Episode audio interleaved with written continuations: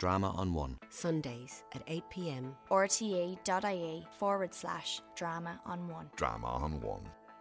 Hello and welcome to John Kelly in Public. My guest is one of the true greats of stage and screen, someone whose extraordinary work is so well known to all of us. She is also someone who has campaigned tirelessly through the years in behalf of many causes, concerning herself with issues of politics, injustice, and human rights. And indeed, she's in Dublin now as a guest of Amnesty International. Will you please welcome Vanessa Redgrave?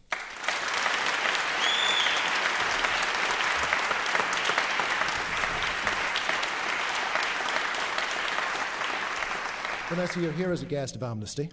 Can you recall how young you were when it was that you first became interested or concerned with the sorts of things that Amnesty are now interested in and, and what it was that, that, that, set you off on this road? Well, first of all, um, I listened, it must have been late 48, uh, no, it wasn't, it was early 49. I turned on the radio, the wireless in our home, and we weren't allowed to just turn it on and whenever we pleased. It was kind of a rule. And I turned it on, and I heard a dramatized broadcast by the BBC of the Universal Declaration of Human Rights. And it was dramatized. So they read the, uh, each article and then they'd do a little scene about this. And I remember very well the article against prohibiting torture because torture had been something I'd known about since I was about four and a half or five years old. And that was because when we were evacuated into the country to get away from the bombs on London, my elderly cousin had something, a little book called The Brown Book of Terror. And this had been published by a publisher called Victor Gollancz it must have been published in 34, 35. And in this book, there were black and white photographs, which did not reveal the face, of men with bruises all over their bodies. And because I learnt to read when I was very, very young, I re- read that this was taking place in a concentration camp that had been opened in 1933, Dachau in Hitler's Germany. Hitler was elected to Chancellor in 33 and then proceeded to totalitarian rule. So I knew from that time that there were concentration camps and there was torture. And what age were you then? I was about five. Really? That seems extraordinary. Well, I had an extraordinary cousin, you know. She was one of the first women to get to university in London at a time when most women didn't go to university. And um, she was a very progressive woman.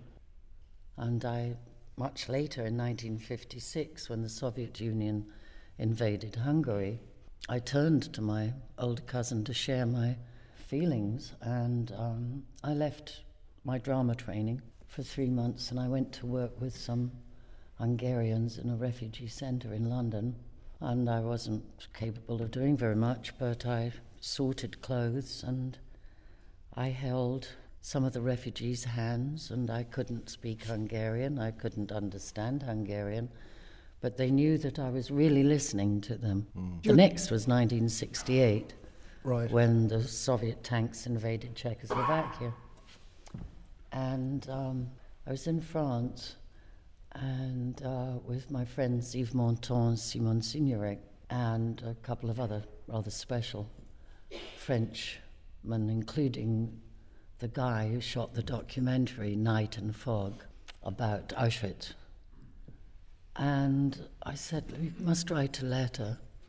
And so we wrote a letter, signed our names to it, hailing the heroism of these young, young Russians who'd gone out into Red Square to protest the Soviet tanks going into Czechoslovakia. They all paid a very heavy price for that. Um, we hoped that our letter might help. But of course, at this time, there were a lot of people on the left who, th- although some were horrified, and thought this shouldn't have happened, the invasion of Czechoslovakia. Some were not going to speak too loudly about it, but Myself and Yves Montand and Simone Signoret were among those people who usually feel that where human life and human rights are concerned, you're not concerned with your political party if you have one. Um, you're concerned with people, whoever they are, who are being abused or tortured or killed. But was there, was there any way that you even knew that you could do something about this? I mean, you begin there as a five year old being affected by something. Or did your family say, well, look, you're, you're only a kid, you know, I don't forget think about they knew, this? really. This was a secret, a secret. No, it wasn't uh, a secret. I think, you know, they were trying to earn some money to pay for our upkeep. And um, my father worked hard to convince the Defence Ministry, Ministry of Defence, and um, the Home Office that to allow lunchtime performances in the theatres, to open them again, and to open up the churches for concerts, because this would increase the resistance of the people in London to have the music and have the plays. And um, at the time that I first learned about this, of course, it didn't mean so very much to me. I mean, I thought, yes, I do plays. Yeah, but, um, but much, much later, when I'd been to Sarajevo, as I was in Sarajevo quite a few times during the siege, I realized that theatre and music and art of all kinds is vital to a people's resistance under siege or in a war. In what way? What was happening there? I mean, we often hear that, I believe it, you believe it, but how does, it, how does it actually work? I mean, are there bombs falling and people are having concerts and singing songs and reciting poetry? Oh, yeah, yeah, yeah. So, so Absolutely. to explain that, how does when the that work? bombs were falling, my mother sang to me and my little baby brother in the. It's one of my first memories in the basement, while everything was shaking, and um, in Sarajevo, in many places I've been during bombs falling, um, and uh, especially it was developed. I mean, I remember singing with children in the Lebanon very early on as bombs were falling in the Lebanon. Um, I was in the Lebanon, I wasn't in an Israeli shelter um, because I went to make a film there. I'd be curious to know what you think of what is the real purpose, indeed point, some would say, of, say, a poet or a painter or a playwright working away and saying, This is my response to something incredibly gruesome and incredibly difficult. Well, poets are, I don't know, take Virgil, take Euripides, take Seamus Heaney. I mean, if you read Virgil's The Sack of Troy, you will not be reading anything very much different from what I saw in Sarajevo. Or the citizens and children saw even more. If you read Euripides' Hecuba, you learn how terror inflicted by a great empire, the Greeks by then had a great empire, can turn the people they've occupied into terrorists, which is what Hecuba becomes herself. Then perhaps, like Euripides, you pay a price for having written this. Or like Václav Havel, who Amnesty gave their first Ambassador of Conscience award to, I think it was three years ago, wasn't it? And uh, Seamus Heaney presented the award, and I read Seamus's poem, The Republic of Conscience. Well, I mean, Heaney has written a- at times about wondering himself if he's, in a sense, wasting his time writing poetry while there are big problems going on in the world. Has that ever occurred to you that maybe the theatre performing isn't enough? It isn't, isn't powerful enough? Oh, it used to, but I don't. I don't feel like that anymore. This, I mean, this sounds like a question for a, a university uh, essay or something. but- Okay, well, but I, I never got a degree at university, so maybe I won't. But it, it, it, it sounds like a daft question, but you're the one to ask. What do you think the theatre is for? What is the purpose of the theatre in the light of the sort of world that we live in, and I suppose I've always lived in? It's more than entertainment, we know that. Theatre is one of the last places in the world where everybody can come in and know that it's a place for them. It's not specific to a religion. The only specific is have you got money to come in? And that's a big specific. but putting that major obstacle aside, the theatre is where we can all come in and we can all have a communal experience that allows us to think, ask questions of ourselves, ask questions of the play, think what's going on in our lives. That's what great theatre can do. I just saw a fantastic piece in, at the National Theatre called War Horse, and it tells the most extraordinary story of war. Why should it tell us that story of war, John? Well, like Vir- Virgil was writing, he said, I tell you of war and the pity of war. It's like uh, this playwright and the director and the actors want to tell us about the pity of war. We need seem apparently need to be reminded again and again and again that there are other ways of solving conflicts rather than jumping immediately for the military solution. If I could ask you this, I'm going to misquote this. There, there's a line in a Woody Allen movie where someone says, um, Oh, there's this devastating satirical piece about Nazis in the New Yorker. And he said, Well, satire doesn't work with Nazis. You need to go down there with sticks. You know, has it ever occurred to you that the theatre, the arts, poetry, music doesn't really frighten the bad guys very much? It's good for the rest no, of you're us. quite right. It doesn't at all. So- I'm a, friend of mine who's sitting next to Mr. Blair, our recent Prime Minister, asked him if he would come to see the play that was being performed in uh, the West End, uh, Guantanamo in Defense of Freedom and Honor. And Mr. Blair said that would be like a busman's holiday, which we all thought was a very odd reply when it got back to us. Because, as far as we knew, Mr. Blair hadn't been inside any concentration camp, not even in Kosovo, at the time when I admired, admired his uh, support of the thousands of people who were deported.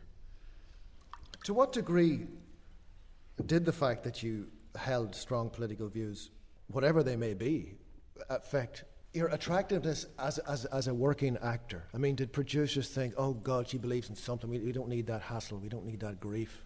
We'd like a cipher here, please. No, I think what producers and directors want are actors who try and understand what they're seeking for and help them arrive there. I mean, that is the, the purpose of the actor. It's not to direct and say, this is how this should be, it's to find out. And in the case of the director, you can't have a committee of directors. There should be time for discussion and questions above all. But it's the director, especially in film, especially in film. I mean, you know, whether anyone agrees or not at any given moment as to where a production is going, that's another question.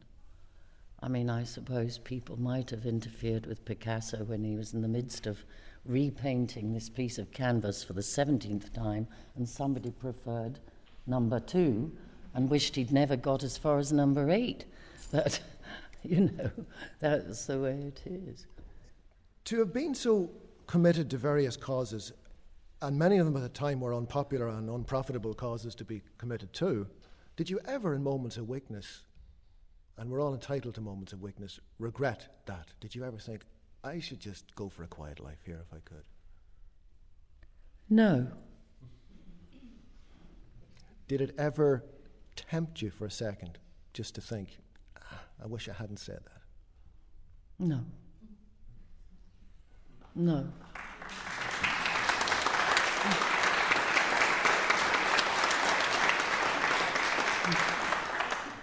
How difficult did it get at times in terms of doing your job, in terms of being able to do your job, being allowed to do your job? Oh, it got difficult quite a few times.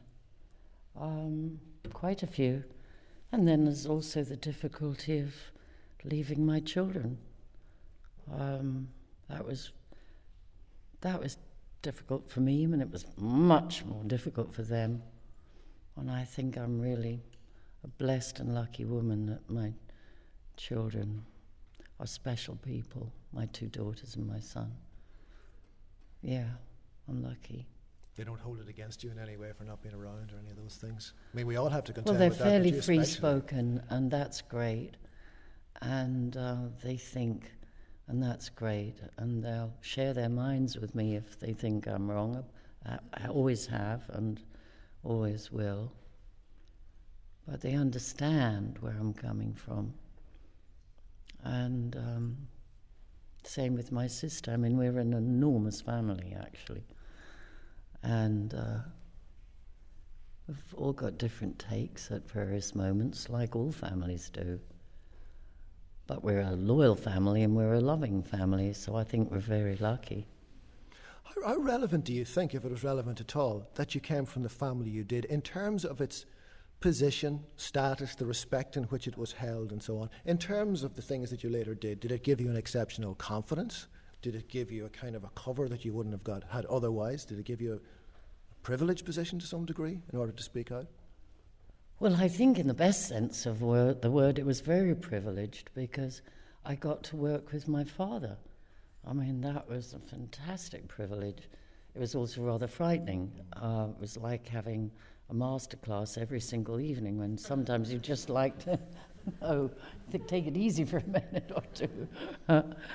um, but it was a privilege, a great privilege.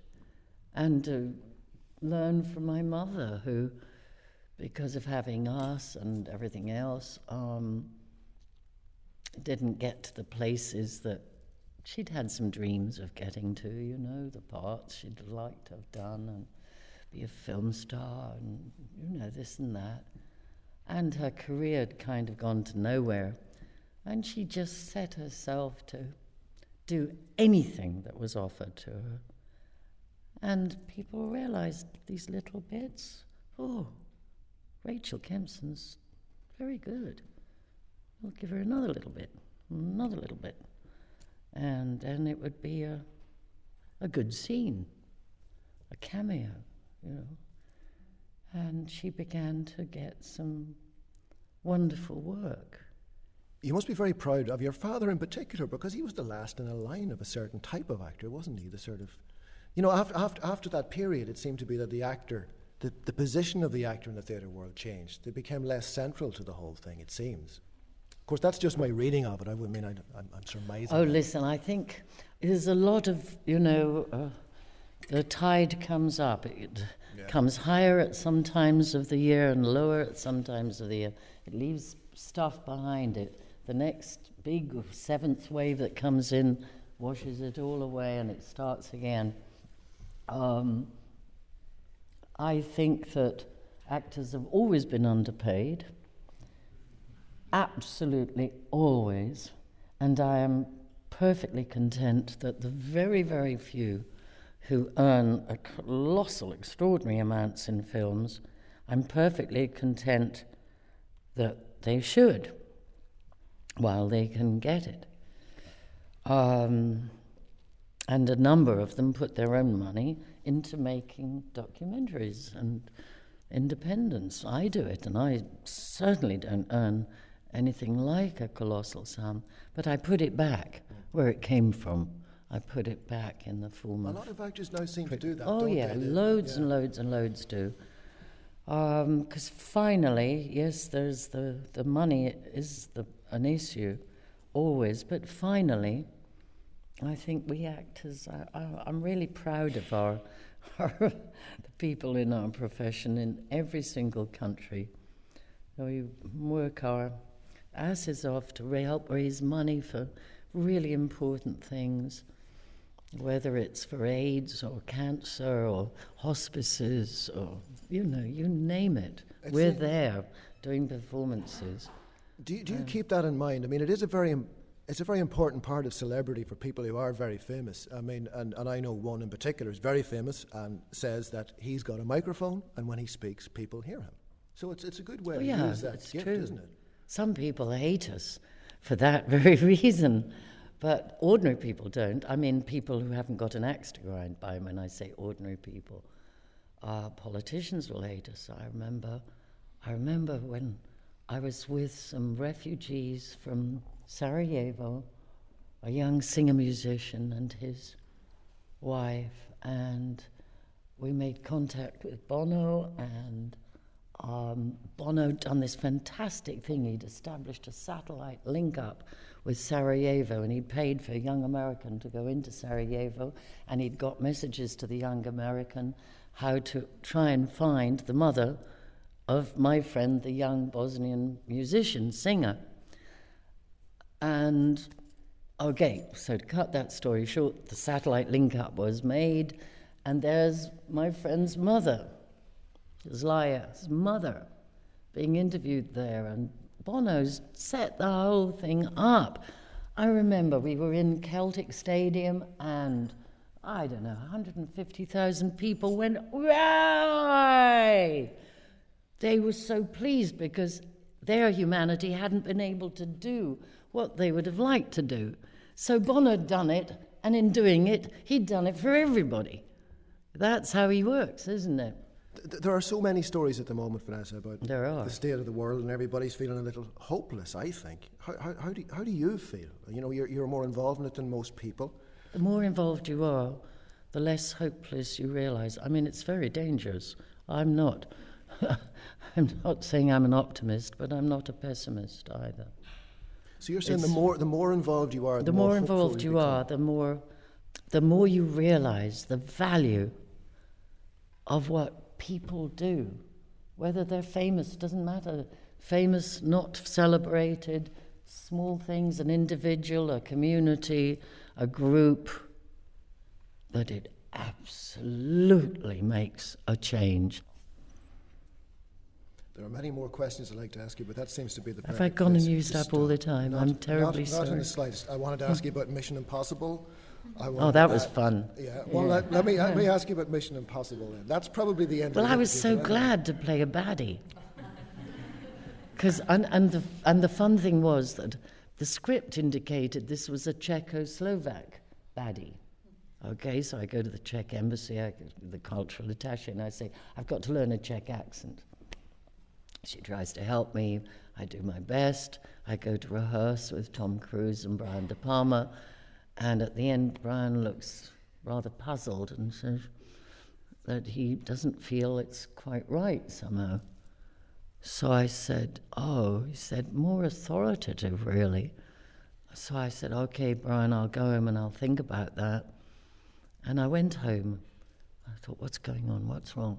And I thought, my golly, Brian De Palma didn't, and Tom Cruise didn't choose me to play an arms dealer because I can do good Czech accents. he, they chose me because I'm a British arms dealer and an out and out bad one. So I went back the next day and I knocked on the door of his caravan and said, Well, Brian, I've been working on this and I think I know maybe what it is you're after. He said, Okay, yes, what, what, what, you, what, what, tell me. So I said, You're after a British arms dealer, not a Czech arms dealer. That's what you want from me. he said, Hmm, you mean like Mrs. Thatcher? And I think that's the place where we should end. I guess not bad. Vanessa, thank you very much. Thanks a lot. And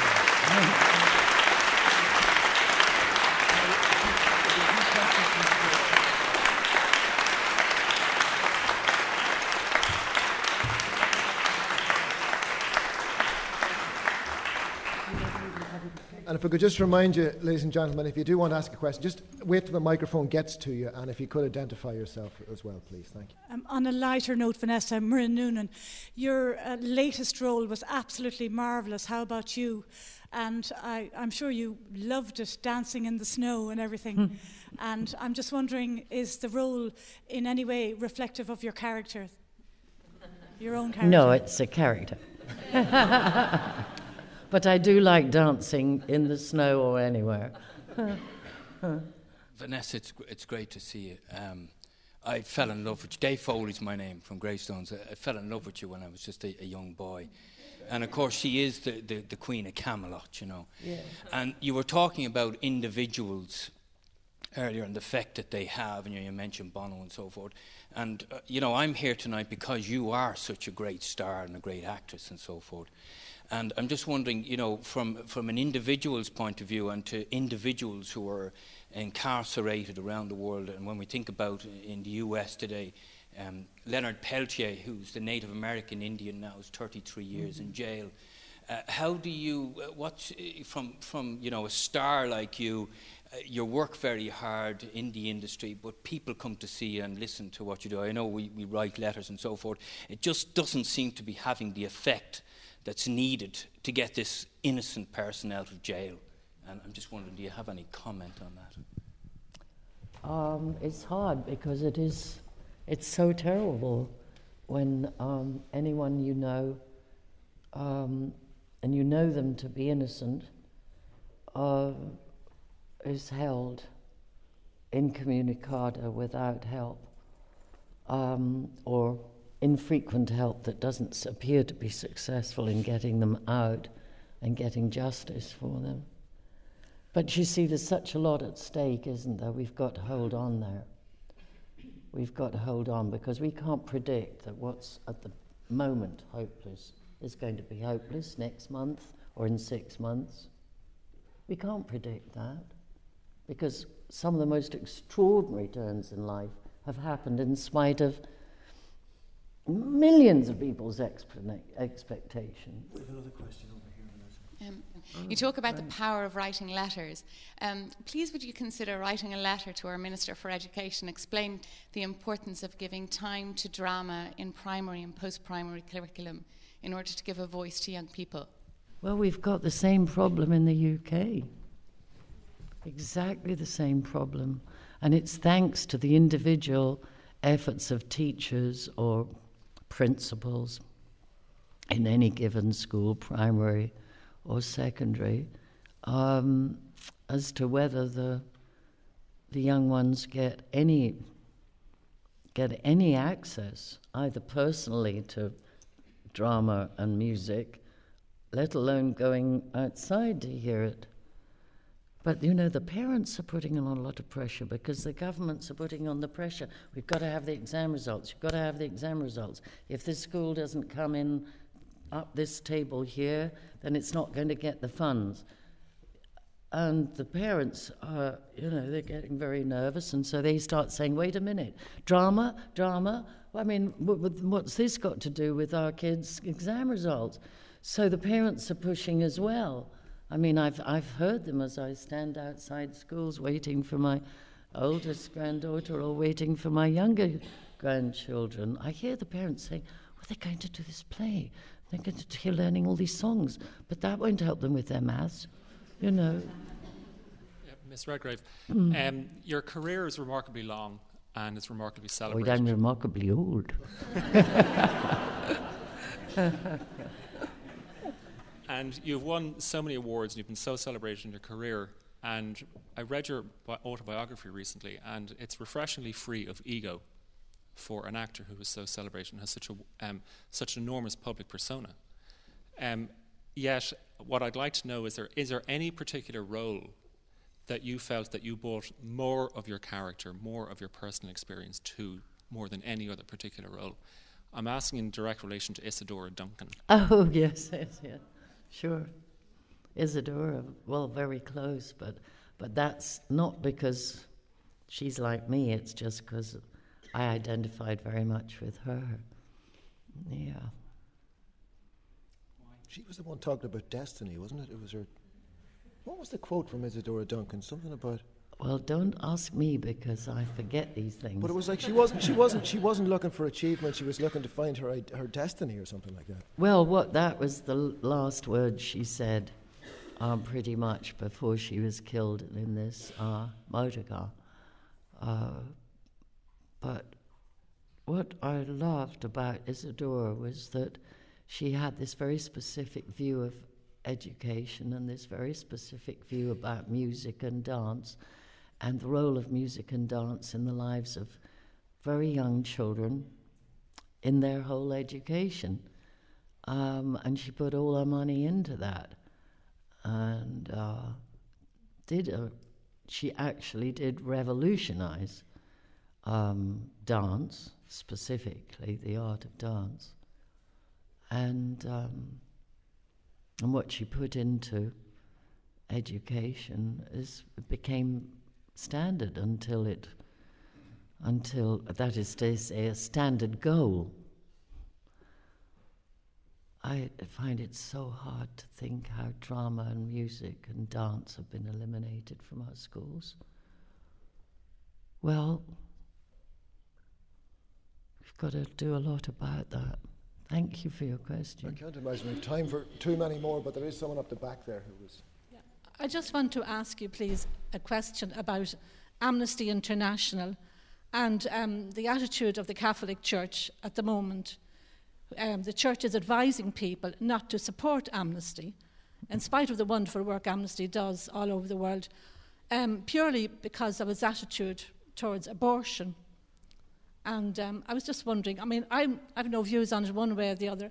I just asked, wondered what, what, how you felt about that. Uh, a lot of work has, good work has been done to try and to try and overcome this internationally because there are um, women in many countries who who f- feel it would be sinful to abort a child, um, and as as I understand it, some good efforts have been successful towards bringing women together so that they will not, on the one hand, accuse women who've had abortions, nor will they accuse women who won't have abortions, trying to find a way to come together on these questions, which really are, are basically affect the health of women enormously and affect the, the health of the babies too. Sorry. And so you have what's called, I think, darshan. You know, like it's like the Pope is darshan. It's like a kind of a, it's kind of a halo, but supposedly you bring power with it. Okay, you know what I mean? It's like anyway. I'll move on from the Pope. Um, when people like uh, yourself and Tom Paine look at Cuba, you do see Guantanamo and you see about 300 prisoners. Now, Edmund Burke might see 11 million. You see, I'm just saying there is a difference in perspective. Now, I think he people have the kind of power that ancient Irish seers had. If you and Pinter and a few other people went over and did one kind of Thebes bit, you know, down in, in Havana, and also asked for a general election, one of those plays, within 18 months there would be a general election in Cuba. It's an old Irish tradition that you're like seers, you're actually like a kind of priesthood. You may be all that's left of a priesthood today. Well, that's all I have to say.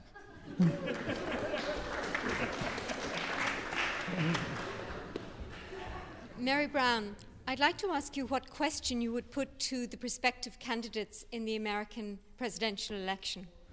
I would say to each of them, because for me, I think this is the priority. I'd like input from other people, but I'd like to say, will you vow to uphold habeas corpus under all conditions at all times and pledge the United States all their services, not only the military services, to respect and uphold the Geneva Conventions. I think that's what I would go for, but it's maybe too short a wait.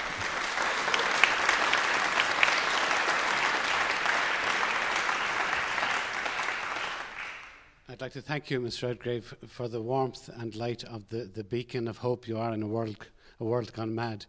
Uh, myself and my associates and friends, the more we try to do in the area of social entrepreneurship and philanthropy, the less encouraged we become.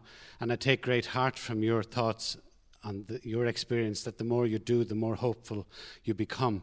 I'd be very interested to hear your thoughts on the ongoing crushing of the people of Palestine by Zionists? Well, there's just some very simple things. It was the state of Israel that occupied Palestine, not vice versa. Um, to date, there has been no real effort made by the only power in the world that can make a difference to the status of the Palestinians and a state for the Palestinians, an end to the settlements, a return to the 67 borders, except the United States. All the great powers have got a lot of interests in Israel and in Palestine. Russia, America, France. What's this quartet going on? Ah, there's big powers, a big interest in keeping a conflict going. And Annapolis, is it going to help? A lot of people I respect very much say, no, they're not going to get anywhere. But I am looking out to see if maybe from very unlikely quarters, as we see at the moment, some big shift might be coming. We've got to look for it, We've got to assist it in whatever way we can. So I guess in the time, that's all I can say. Oh, thank you. Drama on One. Sundays at 8 pm. rte.ie forward slash drama on one. Drama on One.